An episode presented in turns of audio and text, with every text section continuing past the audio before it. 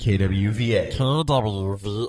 KWVA. The Oregon Ducks defeated the USC Trojans 36 to 27 on Saturday.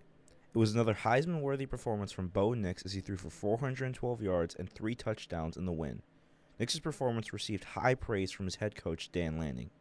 two elite quarterbacks battle it out. You know, obviously we've got a really special one on our sideline. I think that's a Heisman-worthy performance from Bo, and uh, fun to do it in front of you know fifth uh, largest crowd ever here in Autzen Stadiums. The Ducks' offense operated efficiently under Nix, scoring on six of their 10 total drives, including their first four in the first half.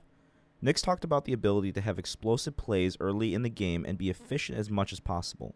Well, that's huge, and keeping the clock running um, because even though you, you don't want to just completely um, go into a shell when you play an offense like that, and um, I think that you also got to give them credit and taking time off the clock is huge, and, and scoring touchdowns is huge. And I thought we did a good job today of scoring touchdowns. Um, we kicked a few uh, field goals and, and were stopped a few times, which um, obviously you'd like to have back and you'd like to do better. But I just think the efficiency when we were on uh, was really good, and we put ourselves enough cushion to where thankfully they couldn't come back at the end.